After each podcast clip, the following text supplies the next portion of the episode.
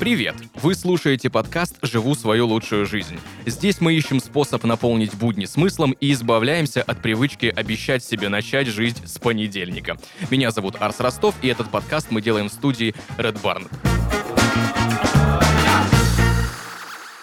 И сегодня вместе с нашим гостем Ибрагимом Бадрдиновым, который получил образование стоматолога, но принял решение заниматься машинным обучением, поговорим о том, как освоить новую профессию и сменить сферу деятельности. Ибрагим, привет. Да, всем привет. Ну, у меня первый вопрос. Как ты считаешь, переучиваться и менять сферу деятельности это вообще нормально? Знаешь, здесь, наверное, а, такой момент для меня это все не смена а, деятельности. Вот я для себя решил, угу. что мне ближе концепция такого определенного развития в каком-то направлении, в котором есть разные этапы. Потому что вот угу. такая семантика или смысл а, смены для меня это как будто бы ты а, с нуля что-то где-то снова начинаешь. Поэтому для меня все это были угу. а, просто этапы. И отношусь я к этому а, вполне нормально. Мне вообще кажется, это наоборот даже классно, потому что вот вроде бы есть жизнь, некий такой ограниченный ресурс времени, угу. и а есть возможность попробовать всего разного, а не идти только по одной какой-то дорожке. Для меня это даже как такие своеобразные приключения, можно даже сказать. То есть, если не относиться к этому как к кардинальной смене да, да, там, да. деятельности, да. То есть драму не нагонять, если, то все будет хорошо. Да, я тоже так считаю. А вообще, если честно, я вот как-то даже думал, что я даже к работе, как к работе в целом и не относился никогда. А, потому что для меня это как, а, вот как в детстве есть лагерь, а, куда ты ездишь, или в студенчестве на какие-то угу. форумы. А для меня это просто вот возможность что-то поделать прикольное скорее. И когда на работе, mm-hmm. наоборот, начинаются какие-то моменты, когда ты начинаешь думать, так, кажется, мне нужно быть тут с 8 до 5, а потому что, потому. А не mm-hmm. потому, что там в 5 что-то случится, а просто вот потому, что это отрезок времени, который мне нужно где-то находиться. И вот для меня это, а, вот чисто мое субъективное мнение, мне это кажется как-то странным. И мне ближе концепция, когда вот у тебя есть, как в детстве, какая-то песочница, ты можешь делать много всего разного, mm-hmm. что-то получается, что-то нет, но ты учишься, взаимодействуешь с миром, и вот это все как-то в единую картину потом выливается. И поэтому и к смене деятельности, и к изучению чему- чего-то нового, и к смене работы я тоже относился достаточно, а, скажем так, а, вот без драмы и действительно с определенной легкостью. И это мне, собственно, и помогало как кажется. Я лично заметил, что в последнее время повестка смены профессиональной деятельности вообще в любом возрасте, независимо от того, сколько ты проработал где-то на кого-то, возможно, на себя, да? Да, да. Стала довольно частой. Очень много людей, не знаю, у кого-то свой бизнес, э, он там, не знаю, в корпоративном мире прожил там 25 лет рабочих, а потом такой, ой, нет, все, я пойду заниматься пчеловодством, например, да? Или кто-то, наоборот, э, занимался каким-то, возможно, рукоделием, да, или, как сейчас модно говорить, угу. крафтовыми там поделками, и такой, нет, все, я пойду там, например, в IT. Да. Вот как ты считаешь, это что-то что к этому привело или просто вот ну время такое? А, не знаю, мне кажется, ситуации могут быть разные. Если говорить именно про а, себя, то вот я даже когда слово профессия uh-huh. слышу, ну я в своей жизни не использую слово профессия в принципе. Я его слышал, наверное, uh-huh. когда а, в школе к нам приходили и была какая-то профориентация, тесты какие-то делали, рассказывали вот а, там. И действительно, я когда рос тоже, я всегда думал про то, что вот есть какой-то путь, который ты выбираешь, по нему идешь и работаешь. Лет 20-30 на одном месте, и все примерно понятно, предсказуемо. А потом э, я начал смотреть по сторонам и видеть, что, а можно, оказывается, по-другому. А есть какие-то другие варианты, можешь заниматься разными вещами, может, что-то нравится тебе больше, и это в целом э, нормально. Потому что я сейчас считаю, что... Э, вот почему я, наверное, не использую слово профессия, потому что для меня просто есть, есть какие-то задачи, есть какие-то проблемы, есть какие-то mm-hmm. вызовы, которые ты решаешь. Неважно, как это называется, если тебе нужно решить какую-то задачу, ты находишь подходящие инструменты. Если ты не умеешь им пользоваться, ты учишься им пользоваться, находишь людей, которые mm-hmm. это умеют делать, и как-то решаешь задачу или делаешь продукт. Вот для меня это какой-то определенный процесс именно. И поэтому, если говорить вот именно про смену а, деятельности или сфер, вот мне тоже кажется, что вот какой-то универсальный инструментарий mm-hmm. мета-навыков, он остается примерно один и тот же. То есть умение решать проблемы, умение находить новую информацию. Мгм. Но меняется точка их а, применения. И мне тоже кажется, что с развитием технологий это стало делать а, намного проще. И появились профессии, а, в которых есть вот эти транслируемые навыки. И, наверное, в связи с тем, что таких Мгм. профессий становится больше, переходить между ними а, тоже вроде становится больше. Ну и вроде как мир очень быстро меняется, постоянно появляется что-то новое, что-то старое Мгм. отходит на второй план. И а, действительно, чтобы там, может быть, получать какие-то интересные и классные для себя результаты, иногда приходится а, там подстраиваться под мир и пытаться найти что-то новое. Ну да, потому что есть э, четко выраженная фраза, что если мы не э, бежим куда-то вперед, не двигаемся, да, то мы не стоим на месте, а мы откатываемся назад, потому что весь мир вокруг нас все равно в движении в любом случае каждый день 24 на 7. Да, как в Алисе странице чудес. Да.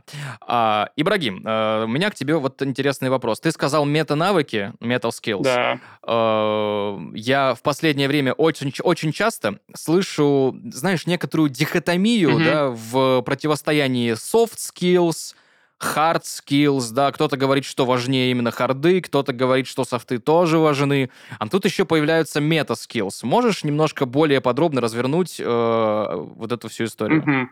Так, ну, здесь тоже я сделаю небольшой дисклеймер. Вот, я вообще э, до Мгм. этого... Ну, я занимаюсь машинным обучением, и вот э, одно время я работал э, в Сбер-девайсах, обучал нейросетки для ассистентов Салют, чтобы они умели болтать, там, поддерживать беседу. Поэтому Мгм. очень много я работал с текстами. Это там как-то по касательной прошелся с компьютерной лингвистикой. Вот. И что я для себя понял? Что вот э, слова есть, и чем более они Мгм. не конкретные, а абстрактные, вот, например, не стул, не чашка, а дружба, любовь, метанавыки, Мгм. тем э, более они размыты. И, соответственно, каждый человек, он вкладывает определенные смыслы в них, определенный свой опыт. И вот я для себя выбрал э, слово метанавыки таким образом, что подразумеваю под этим некие универсальные умения, наверное, а, которые могут пригодиться а, много где. Вот я тоже часто слышал про эту дихотомию, а, про софт-скиллы и хард-скиллы. А, Там, может, пару лет назад еще даже это больше слышал. И а, для себя, наверное, я решил, что а, в целом важно все, но если чего-то не хватает, то не очень-то сложно это и получить когда мы говорим что про софты, что про харды. А вот если мы говорим про метанавыки, то вот умение, Мгм. к примеру, учиться или, вот знаешь, а, реально прочитать какой-то текст и понять, какой там смысл, как-то структурировать это у себя в голове, и потом уметь это применять, это вот тот навык, который может э, пригодиться вообще независимо от а, сферы. Или, например, умение а, декомпозировать какую-то большую проблему на подзадачи. Это, как мне кажется, тоже некий мета-навык. Потому что я вообще считаю, что а, сейчас, а, когда у нас есть интернет, любую проблему можно решить, если ты разложишь ее на последовательные запросы в Google или Яндекс, кто чем пользуется, и там есть тысячи рецептов, и что-то из этого ты попробуешь, сделаешь, что-то не заработает, найдешь нужных людей, и в конечном счете а, сможешь а, решить проблему или сделать задачу.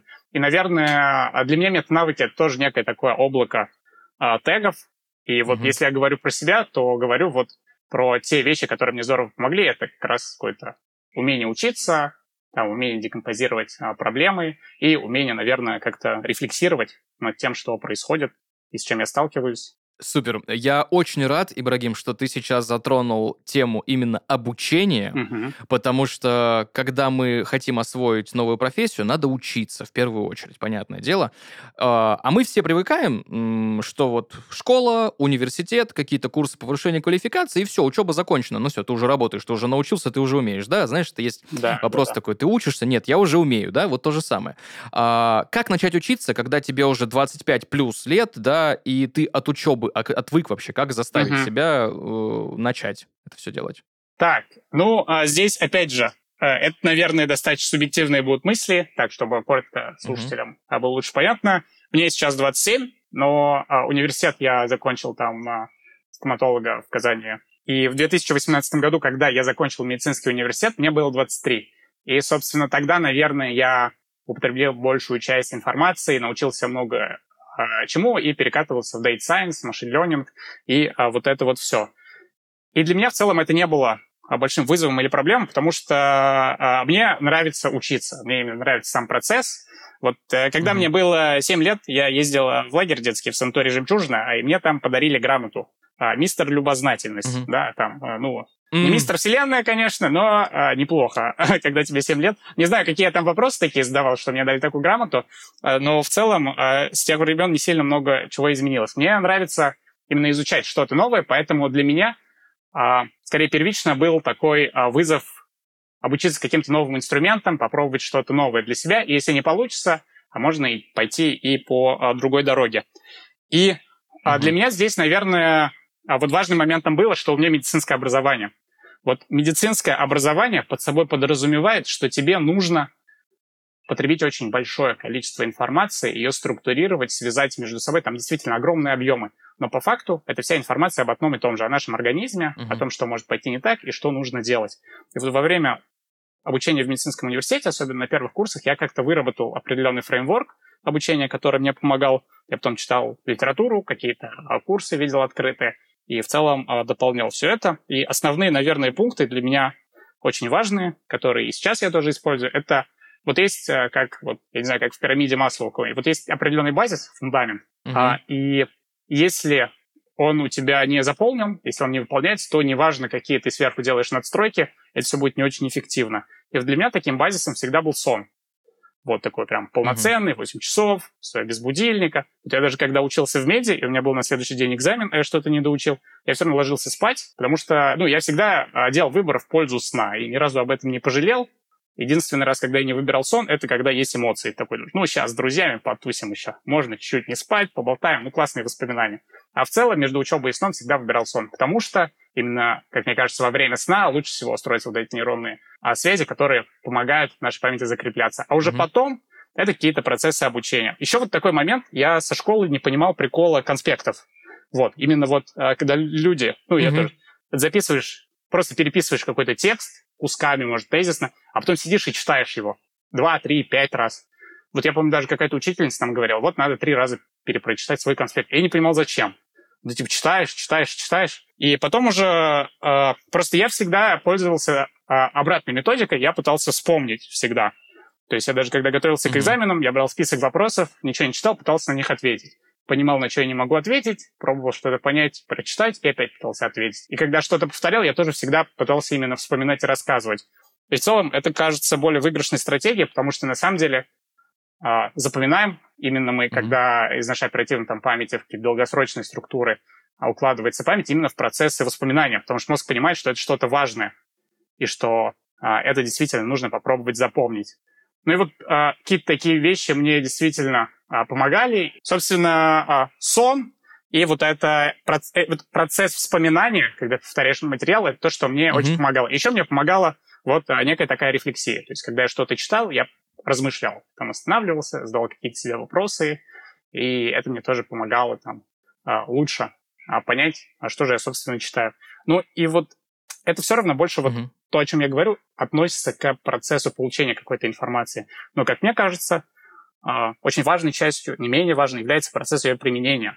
Вот. И чем mm-hmm. раньше ты начинаешь применять информацию, а, тем лучше. И поэтому я тоже, когда перекатывался, получается, в IT, там, изучал математику, программирование и э, машинное обучение, мне очень помогло, что я участвовал в разных соревнованиях, хакатонах. Я нашел площадку, где смог познакомиться с людьми, которые уже а, в этой сфере, которые добились определенных успехов, общался с ними, и а, мне это здорово помогало. И учитывая, что я а, для себя выделил такой mm-hmm. формат буткемпа, то есть я когда а, перекатывался в IT, мне еще помогла а, школа 21. А, есть такая школа, а, изначально это была франшиза mm-hmm. французской школы а, Ликоль, не знаю, как 42 по-французски, скажу просто 42, вот, которые есть в разных странах мира, и в, в Москве я запустил Сбербанк. Сейчас, по-моему, чисто Сберовская эта школа, и вот там был формат буткемпов, когда ты на месяц а, приходишь, занимаешься, занимаешься только учебой, у тебя просто есть проекты, у тебя нет никакой теории, тебе нужно выполнять просто разные задачи. И мне очень понравился этот подход, он достаточно сложный, никогда не получалось сделать все или сделать правильно, но именно это помогало а, пройти определенные а, барьеры и действительно переходить на новый уровень. Mm-hmm. И вот тогда я для себя понял, что мне тоже больше нравится, когда есть какие-то вызовы, и ты пытаешься их преодолеть, и именно в этот mm-hmm. момент учишься.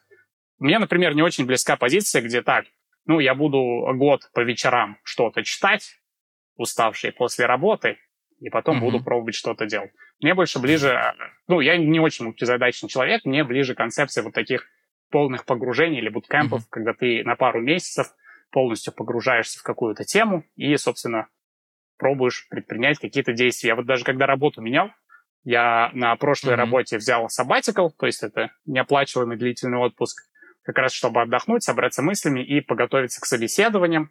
Потом проходил собеседование, потому что это достаточно трудозатратный процесс, и уже потом выходил на новую работу.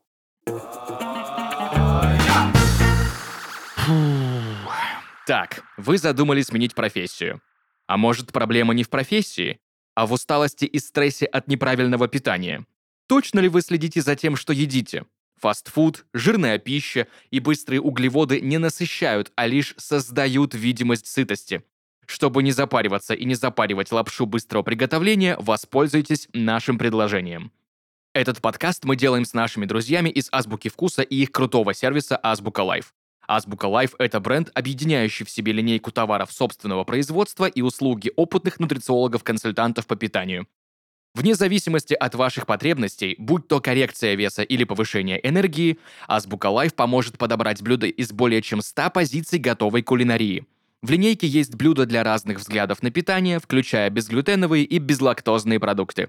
Ассортимент собственной кулинарии доступен онлайн и в офлайн магазинах Азбуки Вкуса, а также эксклюзивно в Яндекс Еде. Ссылка в описании. Азбука Life – новая забота о себе, без чувства вины и ограничений.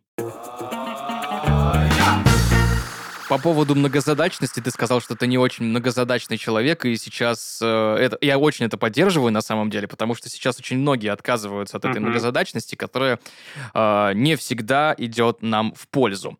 Да, согласен. Мне кажется, многозадачности, ну, для меня, по крайней мере, не существует. Есть только быстрая смена контекста, и ты просто постоянно переключаешься да. между задачами и только больше энергии тратишь на эти самые переключения. Да, вот тут я склонен согласиться. Слушай, Ибрагим, э, поведай мне, э, вот, не знаю, может быть, свое состояние. Я просто сейчас uh-huh. смоделирую ситуацию, да, а ты скажи, так это было или немножко по-другому. Ты получал образование стоматолога. Ты потратил uh-huh. на это огромное количество лет. Это не бакалавриат 4 года, это не магистратура 6 лет. Обычно, ну, врачи учатся дольше. Во-первых, сколько времени ты учился? Так, ну, вот а, у нас это специалитет. Я на стоматолога учился 5 лет, и потом mm. еще 2 года учился mm. в ординатуре. Но это уже параллельно с перекатыванием mm-hmm. и работой в IT. Вот, так что в сумме 7 лет получается. Mm-hmm. Вот, смотри, э, ты учишься 7 лет получать mm-hmm. профессию.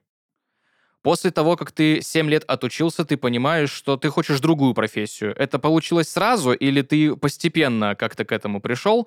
И не было ли у тебя такого, что, ну, что тебе было жалко потраченных лет на то, что ты э, изучал, и потом не применяешь? Угу. А, нет, потому что вот я как раз-таки не, не относился к этому как исключительно к получению профессии. В первую очередь для меня это было... Угу Типа пойти в университет, получить жизненный опыт, чему-то поучиться в первую очередь. И заодно получить профессию. То есть какая у меня была логика мышления? Вот в одиннадцатом классе мне нравилось учиться, мне нравились там а, биология и химия, вот такое направление. И там mm-hmm. в компьютере я тоже зависал, и я подумал, так, куда идти? А, в программисты или в медики? И для меня ответ был очевиден в медики, потому что у медицинских вузов монополия на медицинские знания, сакральные знания. Самое интересное, чему можно учиться вообще в жизни, и учиться вообще классно и весело, как мне кажется. Я решил идти туда, потому что если вдруг что, я еще что захочу, вообще-то IT развивается быстро, и, наверное, этому можно будет учиться а, самому, а не, в, а не за партами а, в университетах. Mm-hmm. И я выбрал тогда медицинский. Но выбирал между факультетами, подумал, так, вот а вроде все медицинские, но вот есть стоматология. Кажется, это в целом а, неплохая профессия, особенно в нашей стране. И если вдруг я разочаруюсь в жизни и ничего не найду, то у меня хотя бы на хлеб с маслом точно будет, а может даже с икрой. Профессия mm-hmm. неплохая, с высоким порогом входа. А, типа с улицы туда люди не попадут. Вот, я пошел учиться, ни разу не пожалел. Блин, ну, мне кажется, самое интересное вообще, где можно учиться, это медицинские вузы. Вот я сколько с людьми разными общался. В основном, а, конечно, окружение мое было, когда я перекатился в IT, это кто там физтех закончил, мехмат МГУшный, mm-hmm. вышку, вот. Но историй прикольных было больше всего у меня, потому что я учился в медицинском.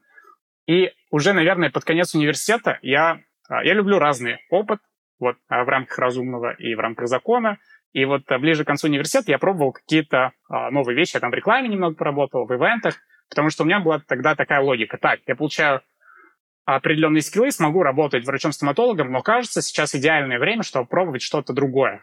Потому что если вдруг mm-hmm. что, у меня еще впереди, не знаю, 50 лет трудовой практики врачом-стоматологом, наработаюсь еще. Вот я попробовал, понял, что есть, оказывается, много всего на этом свете. Когда закончил университет, я хорошо учился. Вот, я прям... Ну, у меня был вот э, диплом с отличием, у меня были разные э, стипендии, которые дают дополнительные баллы, и ты можешь поступать в ординатуру э, на бюджет даже. Там достаточно большой конкурс. И тогда я для себя решил, что попробую вот ординатуру по организации здравоохранения, потому что кажется, что а, тоже какой-то интересный для меня набор скиллов, но вроде это и не клиническая практика, если что, можно вернуться в стоматологию и вообще дам себе такой определенный gap year, попробую годик поделать а, что-то другое, а может что-то затянет. И, собственно, меня там машинное обучение так и затянуло. И поэтому для меня это был mm-hmm. процесс определенного перехода. Наверное, самыми сложными моментами а, были вот моменты именно когда я закончил уже университет, то есть я закончил, хорошо учился, меня вроде уже звали работать, и это казалось со стороны странным. Типа, come on, чувак, ты чего? А вот, идешь, крутишь импланты, через три года покупаешь себе Гелендваген, хату, все, жизнь удалась. И зачем? Чему-то учиться? Ты и так, типа, пять лет в меде учился вообще. Зачем? Чтобы опять что-то с нуля учить? Что это такое? Но а, для меня а, все обстояло немного по-другому. Для меня это просто там возможность получить еще какой-то классный жизненный опыт, еще какие-то инструменты, еще какие-то истории, поэтому относился я к этому так. Но а в голове а, а, была мысль, типа, а вдруг действительно что-то я делаю не так. Поэтому я, в первую очередь, я пообщался со стоматологами. А мне повезло пообщаться с очень а, классными руководителями клиник, классными стоматологами из Татарстана. И для себя я выяснил а, такую вещь, что стоматология — это шикарная профессия, шикарная специальность, но а, навыки и скиллы из стоматологии, они не транслируются в другие сферы. То есть, если ты начинаешь работать стоматологом, ну, ты будешь стоматологом, ты будешь развиваться именно в этом. И начинать что-то с нуля тебе будет очень сложно, потому что стоматология очень комфортная сфера. Одно дело, если mm-hmm. у тебя на работе уже деньги не идут, действительно надо уже, хочешь не хочешь, что-то другое пробовать. Другое, когда у тебя хорошая оплата, или хочешь еще что-то другое с нуля начинать. Mm-hmm.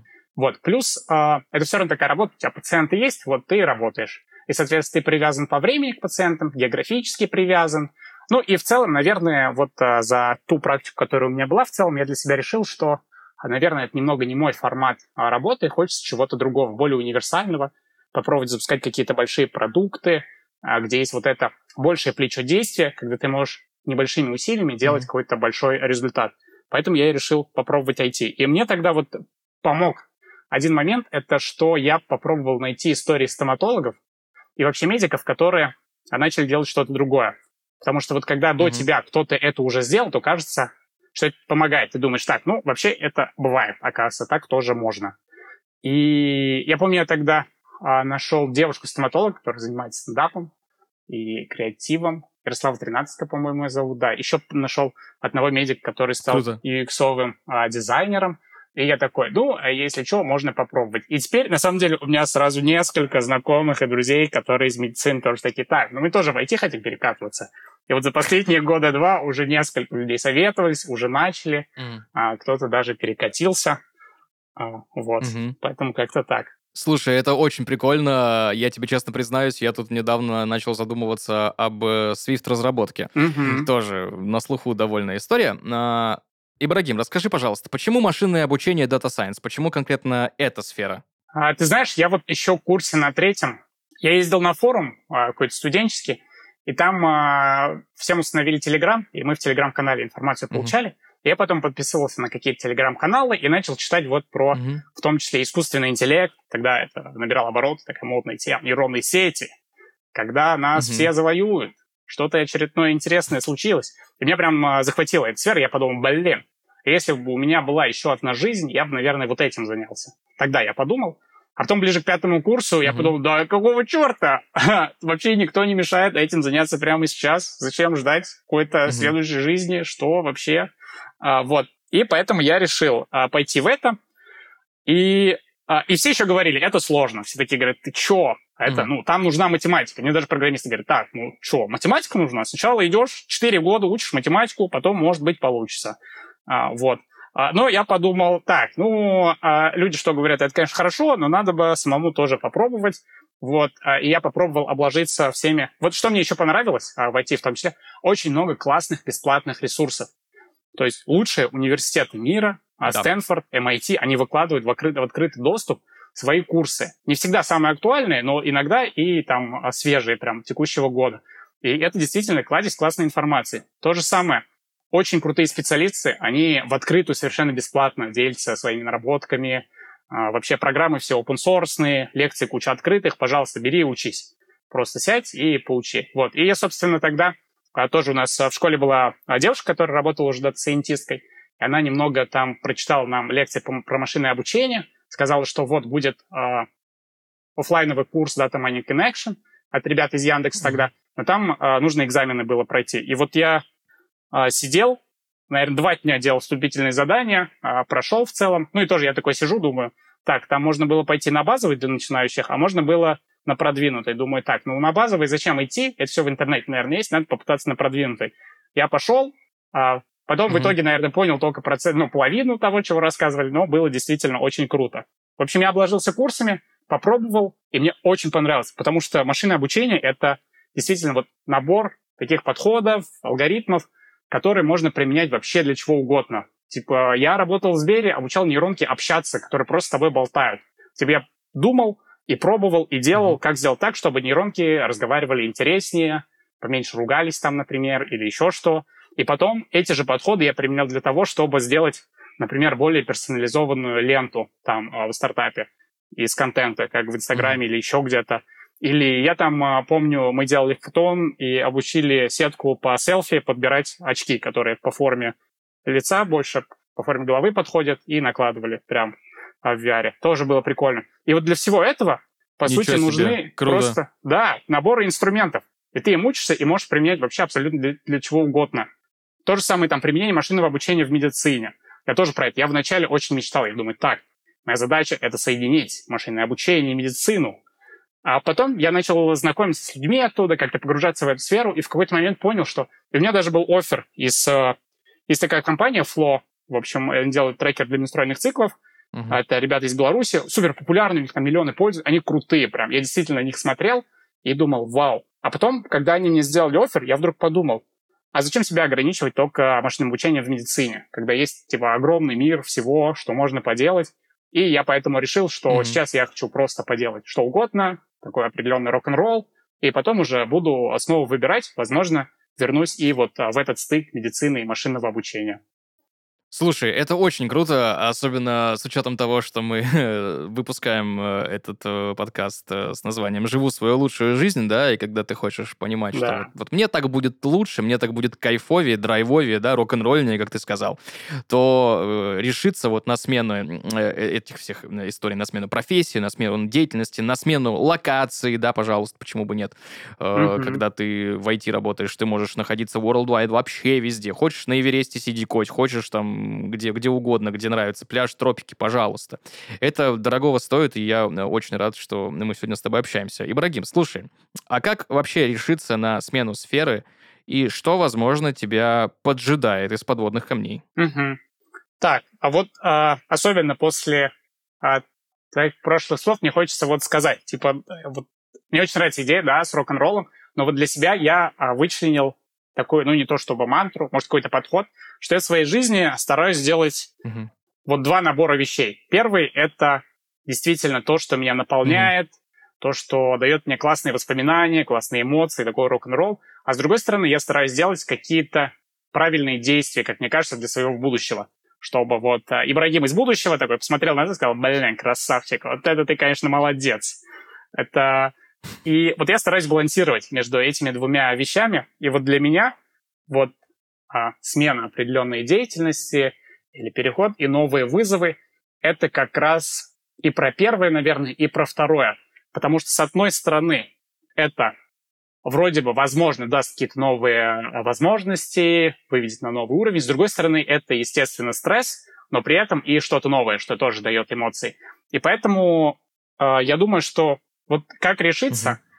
этот вопрос, он стоит для каждого э, индивидуально, скажем, каждый для себя сам решает, потому что э, я всегда для себя, когда принимаю такие решения, которые сказываются на моей жизни, я для себя думаю, так, во-первых, какой есть базис? Типа, вот если я не буду работать пару месяцев, мне будет нормально, mm все, вроде нормально. Потом я думаю, так, а если э, случится вот такое что-то, а вот если, не дай бог, я там, не знаю, ногу, может, сломаю, мне деньги нужны будут. А, на врачей или еще что-то есть? Вроде да, есть. Потом я думаю, а если какой-то запасной вариант, если вот я пару месяцев что-то поделаю и ничего из этого не выйдет? Вроде тоже есть. И уже потом я а, пытаюсь накидывать какие-то а, варианты, а на что стоит обратить внимание, что попробовать, и стараюсь при этом этот путь а, не проходить в одиночестве.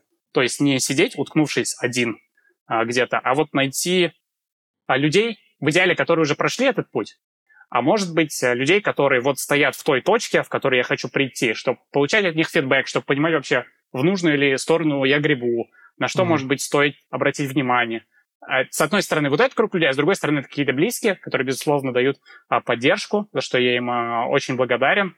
Вот. И поэтому каждый, наверное, как мне кажется, решает для себя сам, когда ему стоит решиться на такой шаг. Но вот я бы, там, что и себе тоже советовал, это как раз подумать про некий базис и негативные сценарии, а что может случиться не так, чтобы быть к ним готовым. Угу. При этом подумать, а что стоит делать и на что обратить внимание, если, наоборот, случится супер позитивный сценарий. То есть вот мне тоже кажется, что в нашей жизни случается очень много э, классных случайных событий, но к ним нужно быть готовым. То есть mm-hmm. ты вот... Я вроде учил там как-то mm-hmm. машинное обучение, но непонятно зачем. Э, участвовал в каких-то соревнованиях, но вроде и не было какой-то конкретной цели, но при этом после одного из соревнований меня там позвали на собеседование, тогда еще просто в подразделение Сбера. Я пришел туда, и буквально через три недели мне сказали, йоу, мы будем делать виртуального ассистента, как Сирия, Алекса, Алиса, будешь а, обучать болталки с нами. Я подумал, блин, вау, я про это а, даже не мечтал. Но при этом я к этому, а, скажем так, неосознанно готовился.